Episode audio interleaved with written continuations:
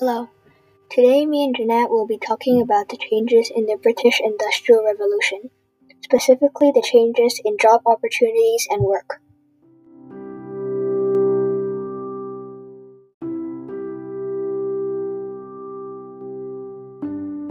We will also be identifying the benefits, problems, and solutions of the British Industrial Revolution.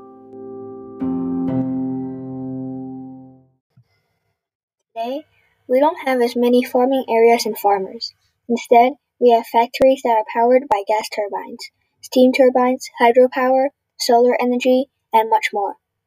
We also have air pollution, which is caused by gas particles and certain gases that are suspended in the air. And the gas particles and gases can come from factories. Air pollution also contributed to climate change and global warming. Before farmlands were replaced by factories, it was important to take care of the environment because you needed to help create a clean nature for the crops to grow. Coal was only beginning to be used in the 1800s, so the air was relatively clean and suitable for crops to grow in. During the mid 1700s to the late 1900s, Britain started to use a process called crop rotation.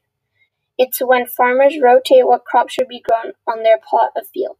The sequence through wheat, barley, turnip, and clover. If I could go back in time to the start of the British Industrial Revolution, I would change the fact that there were many cars, and instead have more public transport to make sure less gases went into the air. When factories appeared in the cities and industrial towns, their owners didn't care about worker safety or wages, and they only cared about profit and production. They fixed this problem by investing in technology that could do the heavy lifting, and the workers would command them. This solution worked because the progress of production increased while workers earned reasonable wages. These days, education is compulsory and children aren't required to work until after they finish school, and child labor is now illegal. Adults earn most of the money and children have more rights and opportunities in life. In 1750, when the British Industrial Revolution started, there were no factories. Most people's jobs were farming. It was excruciating and exhausting to be working all day under the burning sun to supply food and also work on other jobs to earn money to pay for essential equipment. While adults would be working, children were either in school or in cotton mills. Not all ch- children were in school, but school fees were expensive and all wages were spent towards living necessities. Education was not compulsory in a child's life. We think that the fact that children no longer work benefits children because they now have time to have a good education and have more chances in life to be successful. Apprenticeship in the 21st century requires skill in art, trade, or craft. Job categories such as medical, science, and food have become more advanced and specific in what they research instead of the overall information. Most jobs are not as dangerous as the jobs in the late 18th century.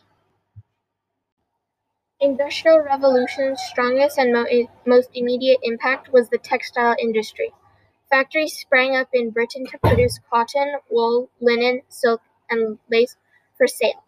Factory workers operated spinning machines like the spinning jenny, water frame, spinning mule, or weaving equipment like the power loom.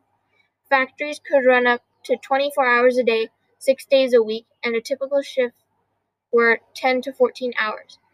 Automated equipment with moving parts was dangerous, but workers didn't receive compensation if they got injured. Most factories produced textile, but some produced glass, paper, pottery, and ironworks produced iron. Because steam engines demanded a constant supply of coal, many people worked in the coal mines. Some people worked in jobs that weren't industrialized. For example, women were hired as domestic servants and laundry women. Despite the amount of factories that were popping up, a large part of the population continued to work in agriculture. In the British Industrial Revolution, men of lower classes did not have time to read books or attend classes because they had to work constantly to earn money. Women of the lower classes mostly found jobs in domestic service textile factories, and piece workshops, and their free time was used to take care of their families and domestic chores. Men of higher classes who had more time to attend lectures on business or cultural themes because they wanted to improve their social status and everyday life by getting educated. When women of higher classes did not have to work but took care of domestic chores and their families. Children from rich families could afford books to read and they did not have to work so they had time to learn how to read and write. These days, we have technology to entertain us, and children don't have to work anymore, so they have time to be properly educated and go to school to learn many different subjects to prepare for their lives after school. People also have more money to spend to experience different activities. Adults will be able to get time off work to spend time with their family members as their working hours aren't as long as before. People of the lower classes who don't have enough money to buy a home are given a free home provided by the government, so the conditions aren't as bad as before.